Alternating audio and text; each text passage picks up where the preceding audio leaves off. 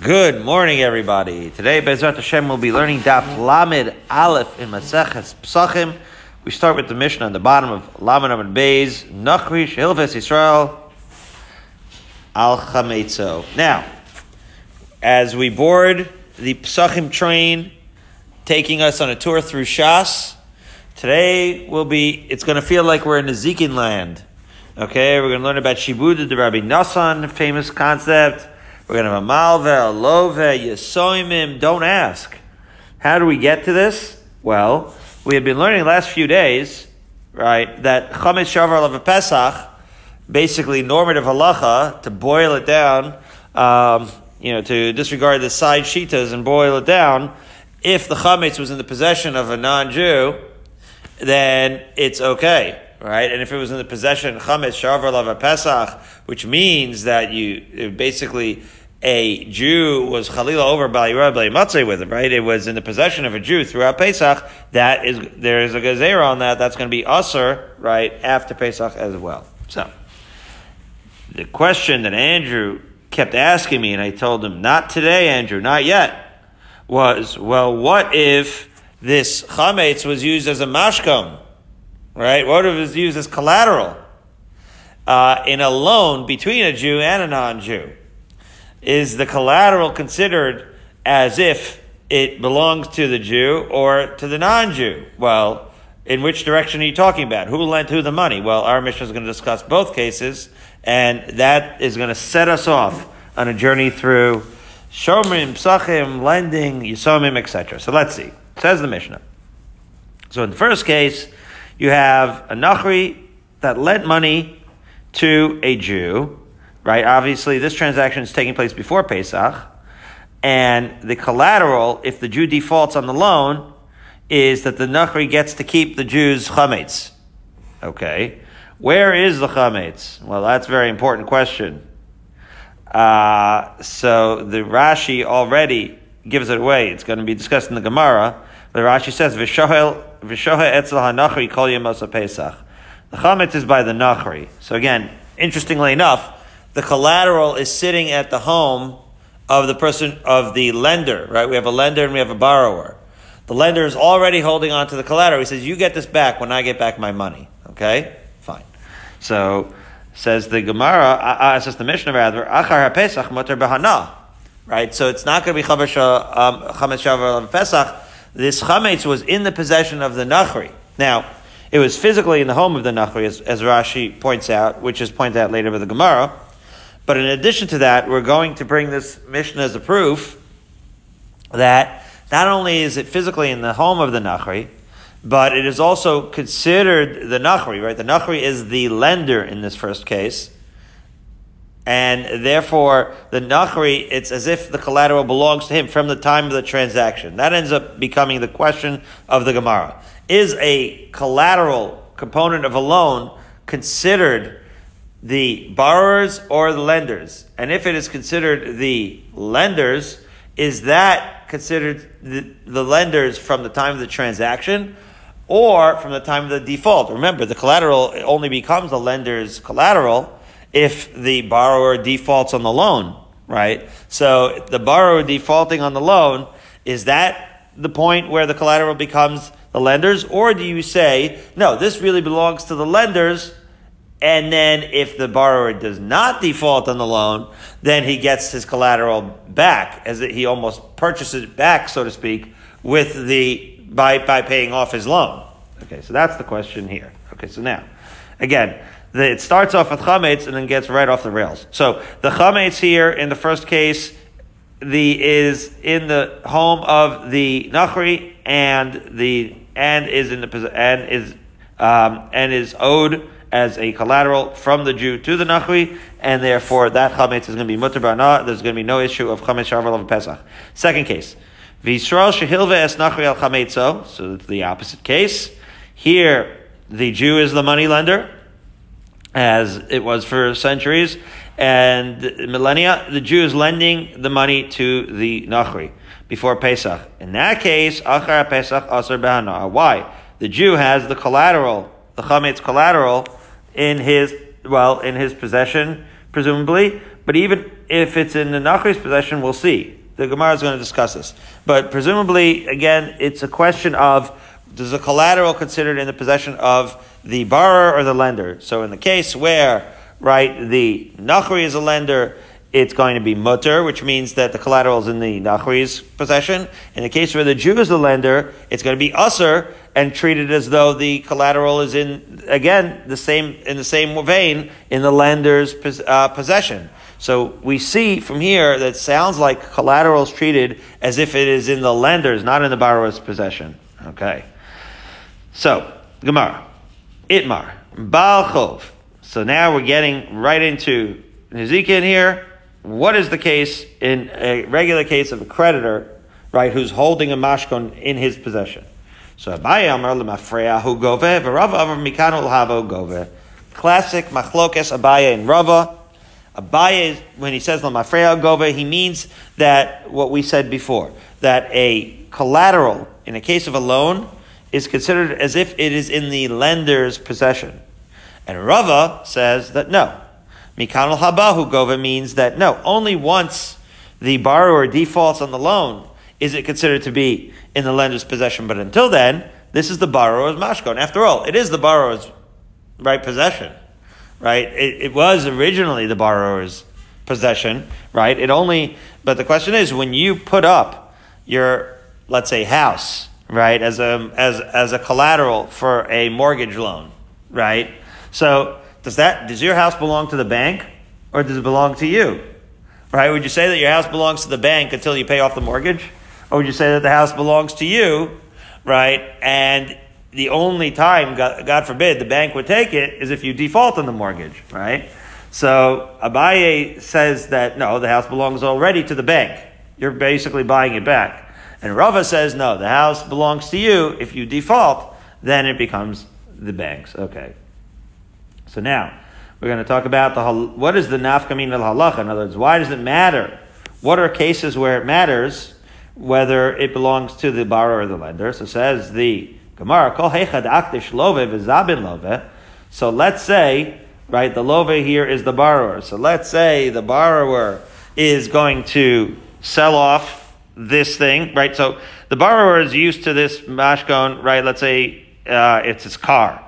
So the borrower, let's say it's an Acura, for argument's sake. So the borrower is used to the Acura being his right? So if he was makdish it to the base of Mikdash or he sold it, right? Kule alma lo pligi de v'tarif. So nobody's going to dispute in that case where the borrower is selling off his is accurate or, or, or donating to the base of Mikdash, that if God forbid he were to default on his loan, that the lender could go back and get the Acura. So this is another a way of saying that even Rava, right, who holds that the Acura can, uh, it belongs to the borrower the entire time, he would have to concede some type of lemafrea, right? He would have to concede some type of connection to the lender in the sense that, right, the borrower's ownership is in fact compromised in some way, right? The borrower considers it his Acura. It's just the collateral that's going to be there in case of, you know, in the worst case scenario. But the fact of the matter is that if he sold it off and then he, de- right, he, he, and he defaulted in some way, so then it could always just be taken away. In other words, it could be taken away from the person he sold it to. That means that even at the time that he sold it off, which is in the interim between the transaction and the default, it wasn't really 100% his, right? If it was really 100% his, then people would be able to buy it from cleanly without having to worry, right, that some other creditor would come get it. So, so this is just another way of the Gemara saying that even Rava has to concede some version of Lemafreya to Abaye. Okay? because Asi Malve Farik, as we arrive at Lamed Aleph Aleph, right? Uh, because the the because what we're saying is right that the lender right could always come and redeem it.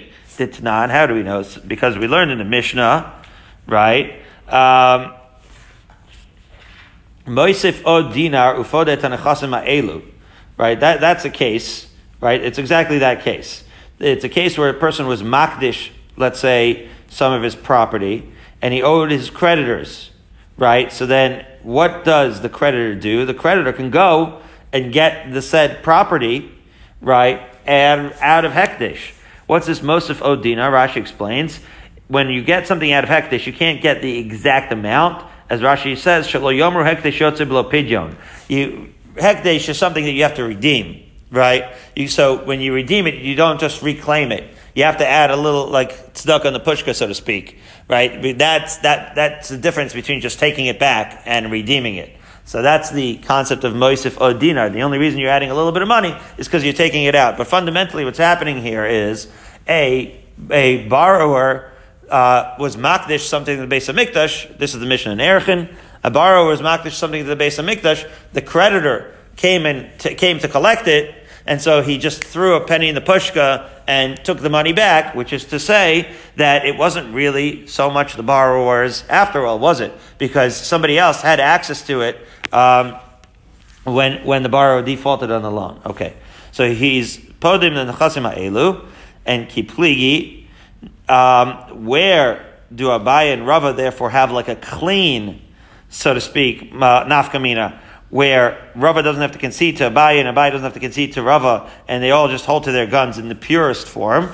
In the following case, the Zabin Malve, so here is the case where the lender, okay, now is the one that sold the property before the loan came due, which is to say, let's say the Acura in this case. So the lender says uh, to the borrower, okay, I'm going to hold on to this Acura.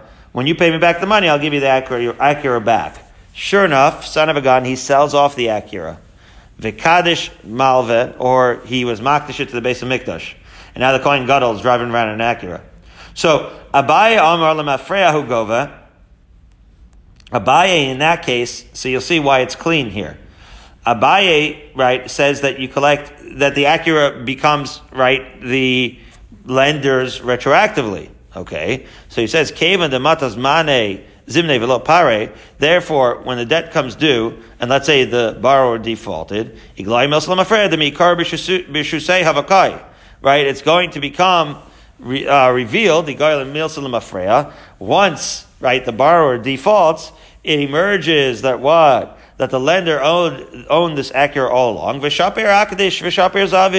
And therefore, the sale of this Acura or the gifting of it or whatever to the Kohen Gadol was uh, the, the donation of it to Hekdesh was fine. It's all fine. It's going to be revealed that it was fine. But Rava Amar Mikano Habahu Gove, and in that case also Rava says no, no.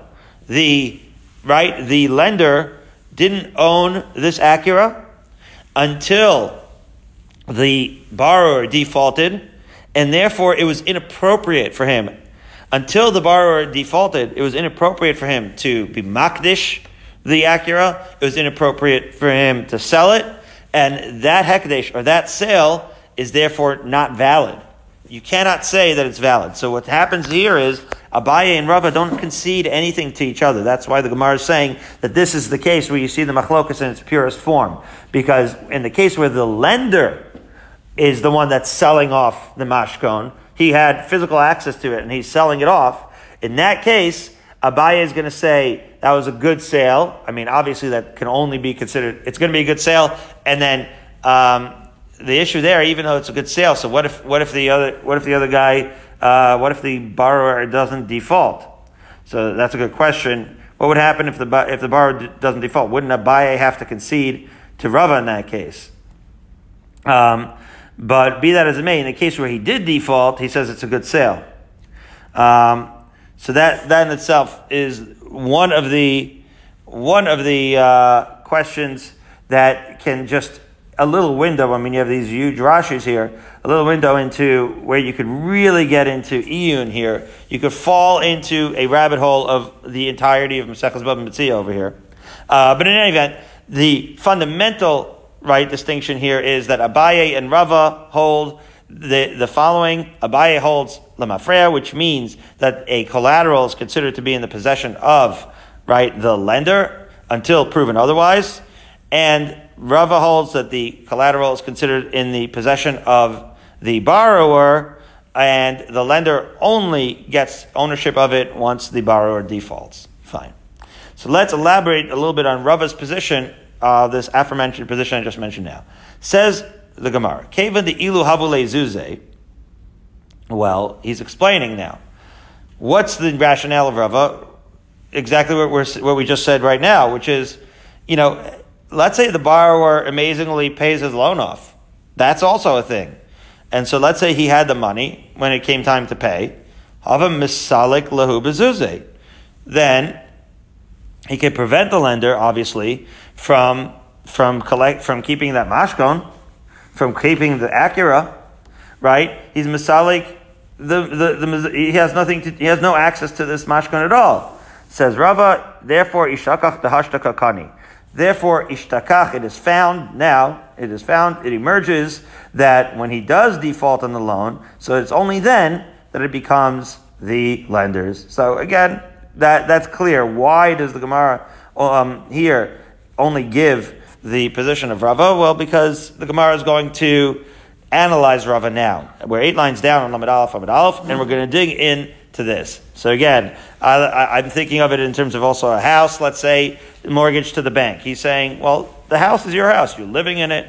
It only, God forbid, in the case of default, so then, so you take it. But when you pay off the mortgage, turns out the house um, was yours all along. So let's see. Right? That's the position of Rava. It turns out the house was yours all along. Abaye's Shita of Lemafreya means that it's retroactively always the bank's. Well, why would you say that? So let's see. What is what do we say about Rava? Do we really, does Rava really agree with himself over here that this house and a mortgage belongs to the house homeowner all along until he defaults? Let's see. Says the Gemara. Umi ama Rava achi Rami. We have a case. For this case, you have to hold cup. We're, we're taking, we're, we're getting really deep. We just stepped into the real deep waters of Nezikin here. This was a case of a famous Rami bar Chama can't mention Rami Bar without mentioning Shira Schmidman, who wrote her PhD thesis on Rami Bar in Hebrew University. Now, I'm sure she's very, she has a lot of opinions on this case. Ruvain sells the field to Shimon, okay, Be'achrayas, which is to say, he, when, he, when Ruvain sold the field to Shimon, we're going to have three, three principal players. So it's not that hard of a case, because we only have person A, B, and C. And so the, we're, we're going to call them Ruvain, Shimon and the creditor, Ruvain's creditor. So Ruvain is actually, as it turns out, a good dude. I actually, well, I actually was involved in a transaction like this, where Ruvain sells the field to Shimon, and he says to Shimon, listen, you don't have to pay me now. I'll say it a little bit outside first. When he sells this field to Shimon, right, so Ruvain, all he has is the field. He has no other real estate. All he has is this field. And he tells Shimon, you know what? You don't have to pay me now. We'll consider the money that you owe me a loan. And I'm also guaranteeing that if anything happens to the field, that I'll replace it. Meaning I, will I'll take achrayas on it.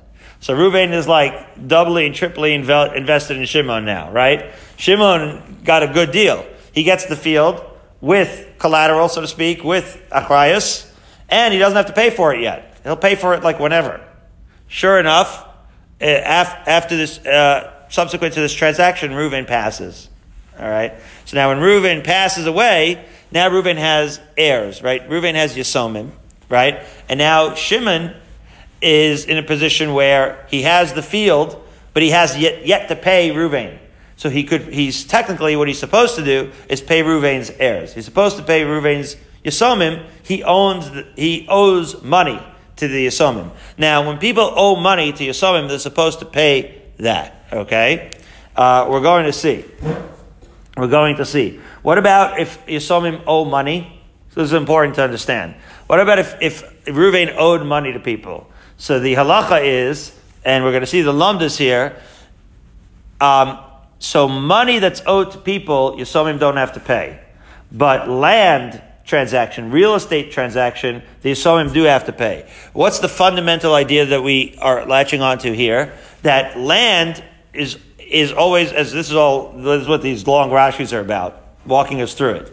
Land is something that's be'en, which is to say, land you look at, it was physically present. Real estate, you could point to the building, okay? So as such, when the father, who's now deceased, when the late father made the deal, right, that thing, it's as if he's still here because the building, so to speak, is still representing the late father, right? The, the building is still in existence, even though the late father is no longer here. So now, when that took place, you, the actual creditors can collect real estate deals.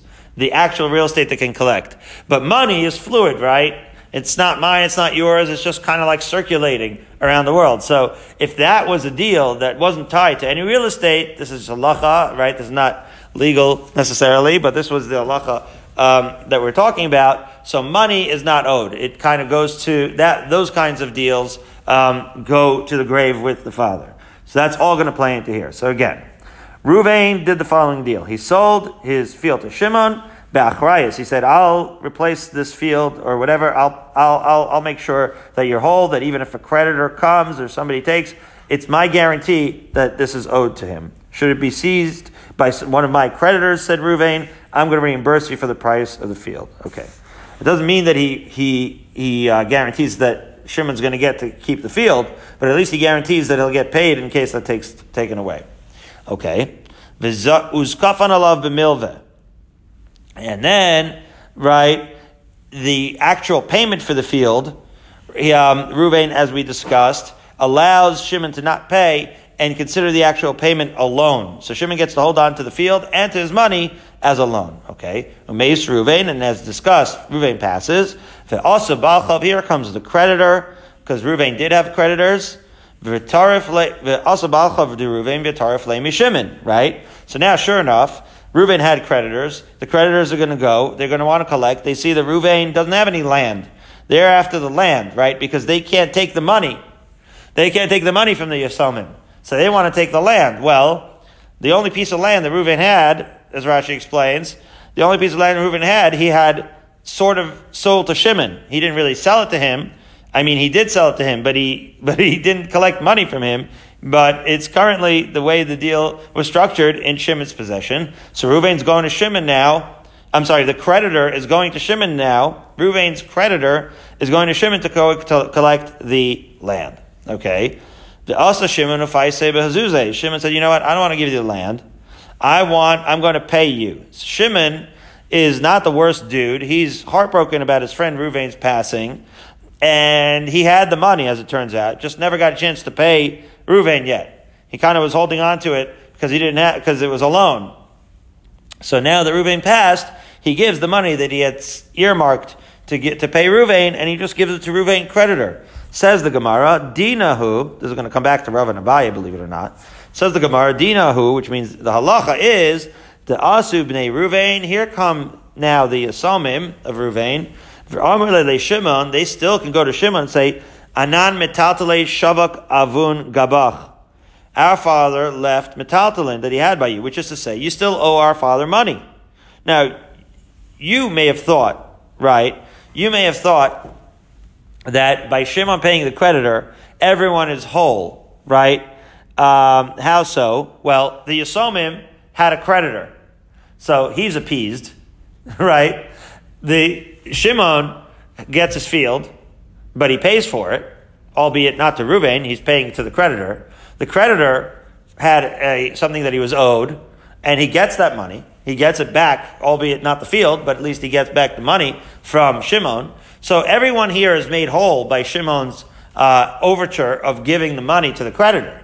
And yet, that's not the halacha. Why? Because the Yasomim, because of the thing that we, the halacha that we said before, that you can collect, right, real estate from Yisomim, but you can't collect money from Yisomim, that means that the creditor can only take a field, right? But the creditor can't take money, which means that, um, but, but however, Yisomim can collect money from, if, if they're owed. So says, say, say the Yisomim to Shimon, they go to Shimon and they say again, Anan metaltale shavak avuch kabach you have money that's owed to our father. Umitatale the yasme levalchov lo mishtabde. And metatale, which means money, right? The, the money of Yasomim is not mortgaged to the creditors, right? In other words, the creditors are, as we said, they're only going to get uh, uh, karka. They're not going to get money. So the money that Ruvain owes the creditor doesn't have to get collected from Yasomim right? The, the creditor was owed money. So if Ruvain had a field, right, and he didn't have any money, then he would have to give him a field. But here, the, the Yisomim, they could have had, they had money, but they didn't have a field. Or if they didn't have money or a field, right? So it turns out that Ruvain can't collect, um, right? That, that, that money doesn't get collected from Yisomim. And therefore, what happens is that the Yisomim could still collect doubly from Shimon. Because they could say, Shimon, it was very nice of you, right, to, to give our creditor the money, but we could still seize that money from you back, right? Um, because if Shimon gives the money to the creditor, he still owes the money to the Yisomim. Again, because the purchase, right, was never satisfied. He never actually paid for the field, right? That was a loan right? So that would be the case. Now, mind you, if Shimon gives the field to the creditor, then Shimon gets to keep his money, and the creditor would then just keep the field. But the case that Rava is going to suggest, which is going to bring us back to his opinion versus Abaye as to the Mafreya versus Ulkan Haba, is you, Shimon can be sm- even smarter than that. I'll say it outside quickly first, which is Shimon could do the following shtick. He can give the field back to the Yasomim. If he gives back the field to the Yisomim, he, collect it, he can collect it back and keep his money. It's a shtick. Because what Shimon could do is he returns the field to the Yisomim, right? Then, once he returns to the field to the Yisomim, remember, Ruvain, when he sold the field to Shimon, promised Shimon that he'd be able to give him money. The Yisomim, let's say, have nothing. So whether if the Yisomim get money, they only have money. If they get a field, they only have a field. So Reuven gives the field back to Yisomim. Now all they have is this one uh, measly field. Reuven had been told when the field was sold to him that the, the field was sold to him by achrayas, with a guarantee. So, uh, right, Shimon rather had been told that. So Shimon goes to the Yisomim and say, "Hey guys, I know I gave you back the field, but now I was that field was sold to me by achrayas, so give it back to me." So the Mefarshim explained, he doesn't even go through this, uh, you, you, don't have to go through like the closing costs here, right? He actually is going to keep the field. But in theory, what he's going to do is he's going to give the field back to the Yisomim and then take it back. What's happened now? What's happened now is that Shimon gets to keep his money. He no longer even needs to pay the money because he got his field by Achrayas. That was part of the deal. Part of the deal was if anything goes south, he gets the field by Achrayas. So what went south? What went south is that the Yisoimim actually didn't have any money. It becomes a circular thing. And when the Yisoimim didn't have any money, they're essentially paying off Shimon with the field that he now gets to keep. This is what we're going to learn now. But Amar Rava, Rava come, came in in this, uh, in this case, which is, um, I listened to Dr. Glatt Shlita, Rabbi Dr. Glatt. I listened to uh, Eisenstein, I think, Shlita and um, a few a few others. And um, I don't know. I hope that this was clear because they all, as they entered this case, have said, oh, "Okay, hold on to your hats. This is a very convoluted case." We hope we were clear. They said at the end. Okay, so I hope I was clear here. But be that as it may, Amar Rava, and this is what we were about to say. This is what we just said. This is what we're about to read inside. Ipikech Shimon. If Shimon is clever, this is not really. He's notice he's not saying if Shimon is a nice guy. he's saying if Shimon is clever, Magbilahu ara. He can have, he can co- collect, right, the land of the children from, as payment, rather than take metaltalin. The hadar gabe leminah, rather than take money, and then once Reuben's children take the land from him, in other words, magbilahu ara. I, I said it wrong. Magbilahu ara means that he could have the children, this is what I said before. He can have the, right, the Yisomim take the land from him as payment instead of paying back the loan, take it in the form of land. Once they've taken it as a form of land, then he's going to get the land right back from Ruvain. The Amar of Nachman, how is he allowed to do that? Because of the principle of Nachman. What does Nachman say?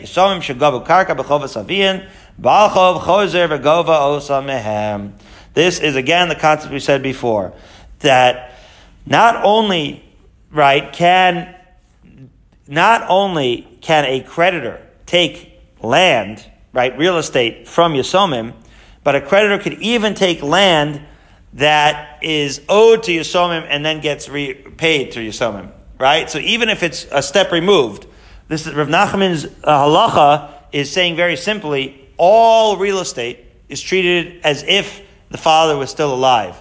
So the Yisomim can collect it, and even the creditors can then take it from the Yisomim. So it's in, in stark contrast to money, which it's like frozen in time.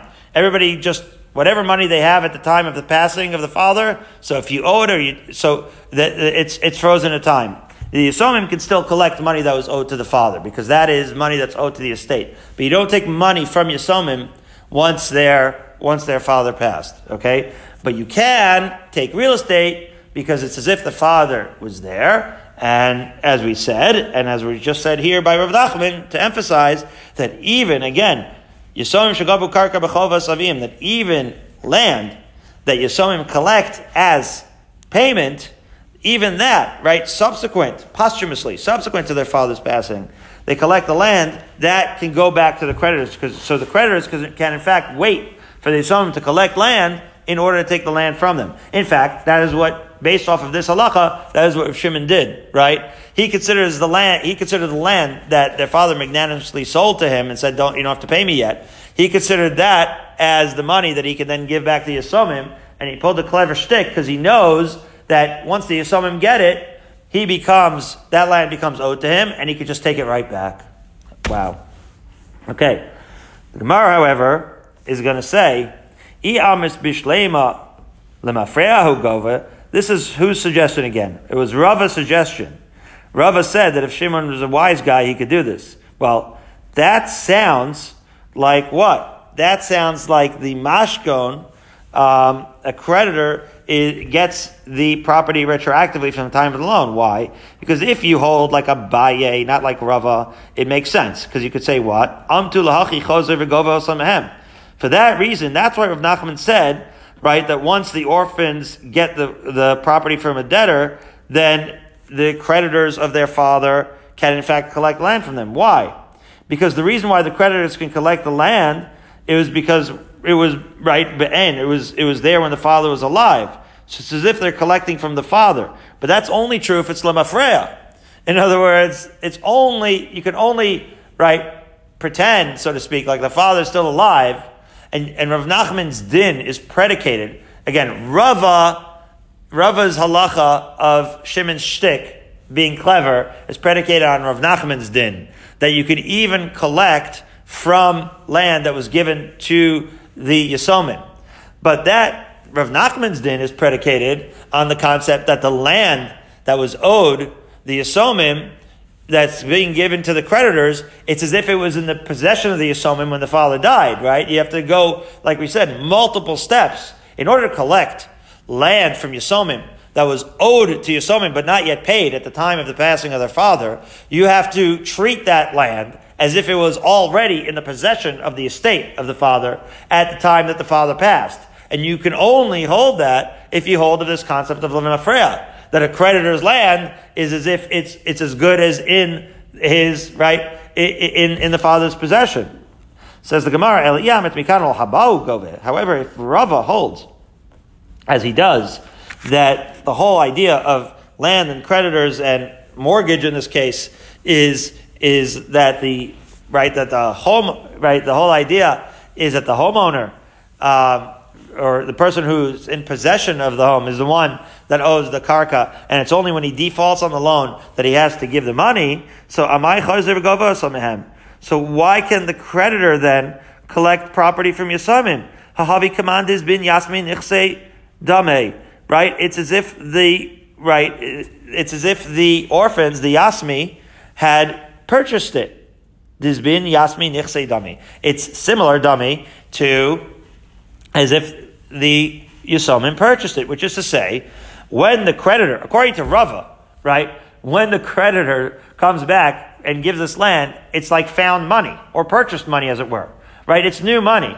It's new land. It's something that they just came a- a- across now because they didn't know, according to Rava, they had no reason to believe necessarily that their lender or, or, the person that borrowed from them rather was going to default on the loan. It was only when he defaulted on the loan that it became theirs. And when he defaulted on the loan, it's that's a new transaction. That's not something that was already considered to be in their possession, according to Rava. And therefore, why would anybody be able to take it from them? Says the Gemara, "Ilukani yasmi nichse." Now, if the if the let's say the Yasomim got out uh, had gone out and purchased this property on their own, then certainly Mikamishtabdi right? It's a new life. Dad is no longer around and they're making transactions. None of those transactions reflect back to any of dad's creditors, right? They don't have to, they don't know the creditors anything. They're, this is a new, this is a new world order. They're running the business now and the creditors of dad Uh, are gone. They're making new transactions that have, they have no obligation to these creditors. As the Gemara says, right? Are they chayav when they, let's say, they buy, they make a new real estate investment? right? After the father passed. They purchase another building. So, is that real estate investment have anything to do with the father's creditors in halacha? It does not. Okay? And so, according to Rava, money that you get back from a collateral after a default is the exact same thing as money of, from a new transaction. So why, again, would Rava himself suggest that Shimon, were he to be clever, can can treat the money, the, the field that he brings back to the Yasomim, as if they had had it all along, and then take it away from them. Says the Gemara, no, shiny hasam. In that case, where Rava says Shimon was being clever, it's very different. Why? The Amar lahu. In that case, Shimon can say to the Yasomim, Ki hechi de mishtabna le'lavuchan, mishtabadna nami levalchov da'avuchan. It's a very unusual case where, again, I mean, we know that that scenario was unusual to begin with, right? It's kind of like Ruvain was especially magnanimous to Shimon, and the deal was so bad that if Shimon really wanted to take care, uh, take advantage of the Yasomim, he could. As follows, by saying, I mortgage my property to your father, but I also mortgaged it to whoever your father's creditor would be, which in this case is myself right? And this functions based on the famous Shibuda de Rabbi Nassan. As the Gemara explains, what does this even mean? What did, what did you mean that I intended to also mortgage it, right? In other words, what did it mean when he says that the collateral, right, that I, that I owed your father was also owed to whoever his creditors would be? How does it go through his father and then back to his creditors? He's saying this right? He's saying this because he, in fact, is his father, is the father's creditor, and so he's kind of like not money laundering, but he's karka laundering over here. He's kind of like paying himself with himself. How so? From the Rabbi Nassan. This is a famous concept uh, that we will see. All these things, when we get to Nezikin, are going to make more sense because it's somehow this is like eight blot of Nezikin sort of condensed into our one blot. It's it's a it's a little bit it's a little bit less dense when you take it one step at a time in context. And so we'll, we'll, we'll, it'll probably go smoother and slower then. But just to explain over here, the Shibud of Rabbi Nassan is as follows. Midi Rabbi Nassan. What's the case? The Tanya, Rabbi Nassan Oimer, Minayin lenoshe bechavero mana bechavero bechavero shemotzin mizev enosnin lezeh. What is this? Very simply, A owes B money, B owes money to C. It's a chain. Guess what? C has rights to A's money. That's what Shibuda de Rabbi Nassan means. It's, it's ownership by association. That if A owes B money and B owes C money, C actually has a claim to A's money directly. What's the nafkamina? That even if B somehow expires and ends up out of the picture, C can go directly to A. It's as if the shibud that A had to, to B was also to C. Okay, that's the shibud of the Rabbi Nassan. That C, it's uh, the, the the shibud that A has to see is like palpable, is palpable. It really exists, such that when B is out of the picture, he knows it. That is what Shimon is basically saying. In this case, Shimon is Shimon is A and C in a sense, right? So he's saying, I had at stake, I was Mr. A and Mr. C. So yes, I owed money to your father, but I also owed to your, but it was also owed to your father's creditors and therefore I'm really collecting, I'm the creditor collecting from your father. But really, he's A and C, so he's collecting from himself. It's a shtick. But that's what Shibud Rabbi Nassan means.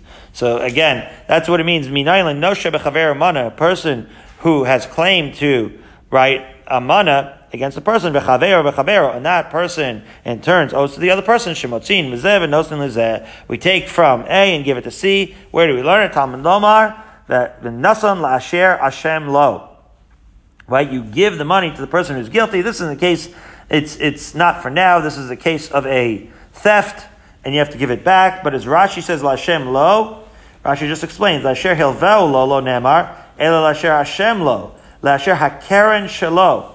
Says Rashi, bebava meaning Hashem ze keren. Meaning, keren means that, that as the, right, you only usually pay keren to the person that you literally stole from. So, what we're saying is, right, like A, let's say, stole from B, but B was C's credit, right? C, but B owed C money. It's as if when you pay back B, right, B was the guy you stole it from. But no, Asher Hashemlo, we treat C as the guy you stole from, even though that isn't the guy that you stole from. Meaning that is the way of expressing, it could have said the guy that you borrowed from and you owed money to, because really you didn't steal from C. But treating C himself like the guy that you stole from is another way of saying that the keren is by him. Is another way of saying is that C is like a surrogate for B. That it literally C, like we said, Shiba de Rabbi Nasan, that loan is so strong that it's as if C becomes B. This is a lot of lumdus here. Wow. Okay. Now, uh, we have to we have to move on. So we have another challenge over here, nine lines up from the bottom, from our Mishnah. Because our Mishnah itself made it sound like Abaye, right? Didn't our Mishnah say that whoever the chametz, the collateral was with, it's as if it belongs to him? That sounds like Lamafreya. So how is Rava going to deal with it? So let's see. Tonight we learn in the Mishnah, Hilves Yisrael al chametzo. Now it's going to go faster here because that was the hardest part. But here we go. Uh. Right? So we said before that that again the Nachri was holding on to the mashkon. He lent the Jew. Now, and that, that becomes chametz, right? That becomes mutter. It's not chametz shavar pesach. It sounds like the mashkon becomes the nachri's, right? Lamafreya. So. The reason why it's mutter behana is because the nachri holds on to it lamafreya. El iamitz mikanol haba go. If you hold like Rabba mikanol haba, my mutter behana. B'shus of Yisrael havakai right? It was in the possession of the Jew all along, right? It's his until he defaults on the loan. So if you hold like Rava that it's his until he defaults on the loan, why are you saying it's mutter No, the Gemara answers. The Jew didn't just mortgage his chametz, right? He deposited it with him, and this is what Rashi was saying on the Mishnah. You already knew that the, the chametz was deposited as, as a security. So there's two types of mashkon apparently, right? You could either, right, like, live in the house and treat it like it's yours when you have a mortgage, or you could literally like deposit it in the bank and give it to the bank and say, I'll take it when I pay off my mortgage. Nobody does that, but that is essentially what he did with the chametz. Okay, six lines up. Lema ketanai, Yisrael shehil v'lenachri al chametzo. Let's say that this machlokas Abaye and is in fact the machlokas Tanaim, right? Because we say in a brisa that if a Jew lent money before Pesach on assurance of the uh, right uh, of the of the chametz as a collateral. La'achar pesach ena over. We say, like we said before, that it's going to be considered um, like as if it was the, the nachris all along, and there's no chametz shavuot pesach. Mishum Rabbi Meir Amr over. However, Meir said that he does violate chametz shavuot pesach. My love b'haika So maybe the machlokes Tanna Kamma and Rabbi Meir is in fact the machlokes Abaye and Rava. The Mar Savar Mafreo Gova. Umar Savar Mikanal Hava Ugove, right? Which we know is the Machlokas Abaye and Rava. Says the Gemara, but Tispara, is it possible that that would be Machlokas Tanaim? Ema Seifa, you have to look at the end of the Brisa, because the Brisa continues to say, Aval Nachu Shehilvel Yisrael Chametzo, that the, the flip side case, where the Nachri is lending the Jew money, and the Jew's Chametz is collateral, so we say, La'achar Pesach Divar Kol Over. Wow in the in the safe of that brisa, everybody holds that it's chametz shavar of pesach. Remember, this is chametz that the Jew that belongs to the Jew that apparently is in the possession of the nachri. You say it's the Gemara. Wait, we said the, we should have said the opposite, just like our Mishnah said, right? Our Mishnah said that whoever owns the collateral, he's the one. It's as if the chametz is in his possession, straight up abaye. But the Brisa doesn't say that. The Brisa says that in one direction right? It, will depend lamachlokes, but in the, the other direction, everybody holds that the that the uh, Jew is over on by on on Chametz Shavuot Pesach. So why doesn't it say the same in the other direction? It implies that the machlokas here must not be mikal haba mafreya, because then it would be like our Mishnah that would just depend on whose possession it's in. So we say, should have said the opposite.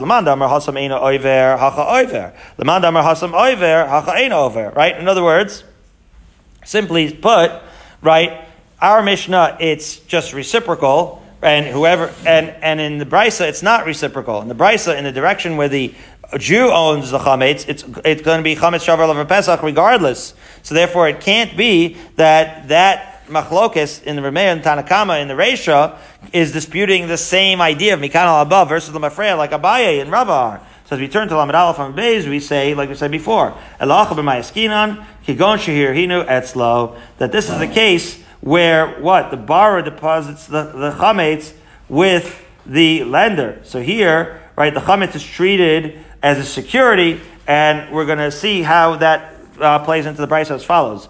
The kamifagli the Rabbi Yitzchak, and the machlokas there becomes right a Bava Metzia issue again. What kind of shomer is the balchov on this mashkon? The Amar Rabbi Yitzchak minayin lebalchov shekon and mashkon. Well, how do we know? And so it sounds like it's a derivative of the machlokas Abaye and Rava, but it's a little bit different. It's a little more, more fundamental. Who owns the mashkon? The bank or who owns this mortgage? The bank or the homeowner? So Rabbi Yitzchak says, how do we know that it's in fact the creditor, right, that owns it? Shenamar ulchati tzedakah. Right? That it's a tzedakah if you give it back. Call a mashkon tzedakah minayin. Right? In other words, giving back a mashkon is an act of sort of tzedakah, like altruism. Why? because it must be that it has to be that, the, that it's as if the creditor owns that mashkon. He's doing you a favor by giving it back. Mikan mashkon. Okay, so then what do you do with the first case of the brisa? It looks like a straight up machalokes. Says the Gemara, Tanna Kamma Savar Hani Mili Yisrael Mi Yisrael. Yeah, that idea of mashkon being a tzedakah is only when you have two Israelim, right? Two Israelis in it, it's like two Jews in, in, in the transaction. Who the karina be'elachati tzedakah? That's where the pasuk applies. Aval Yisrael menachri lo kani. But when a Jew takes a mashkon from a nachri, he does not acquire acquire it, and therefore it should be mutter. Rabbi Meir savar kavachomer. Rabbi Meir, however, does a kavachomer. Yisrael, Yisrael kani. That if a Jew, again, when he acquires a mashkon from another Jew, if he owns that mashkon, so certainly Yisrael menachri lo and certainly if it's a non-Jew's mashkon, right, so eh, then he certainly should acquire it. That becomes the machlokes. In other words, uh, do we say that this mashkon is purely a, this concept of lachati tzedakah with mashkon is purely a Jewish idea? Or is it something that also applies to Nachrim as well? But certainly everybody would agree, says the Gemara, Aval Nachri She'ilves Yisrael Chametzo, right? Certainly would agree, everybody would agree that if a Nachri, right, uh, lend a Jew money with, with the idea that the Jews chametz is the mashkon, then achar pesach divrei kol over. Then everybody's going to agree, right, that it's going that it's going to be usher. Why? the Hasam Vadai Nachrim Yisrael like Kani. Because everyone agrees that a Nachri doesn't own the Chametz. In other words, the Chametz was the collateral of the Nachri in that case. Right? Everybody agrees that Nachri don't get, don't own the collateral Jews. The only question was, do Jews own the collateral of Nachrim, or is it strictly a Jew on Jew halacha to say tzedakah? But certainly Nachrim don't own the collateral of Jews. And that accounts for the discrepancy of the Brisa where in the first case it's totally b'machlokes, whether Jews and Nachris have actual, whether a Nachri can, in fact, the Jew can collect the mashkon from a Nachri. But in the Sefer of the Brisa, everyone agrees that the Nachri can't collect the collateral from a Jew. That's certainly not the case. And therefore the Jew, when he's holding onto the Chametz, and the Chametz is collateral, he's going to be over Chametz Shavar Pesach on that Chametz because of the fact that certainly that collateral isn't considered to be owed to the Jews. So we're going to continue over here, 11 lines down, on Lamed Aleph and Beis tomorrow.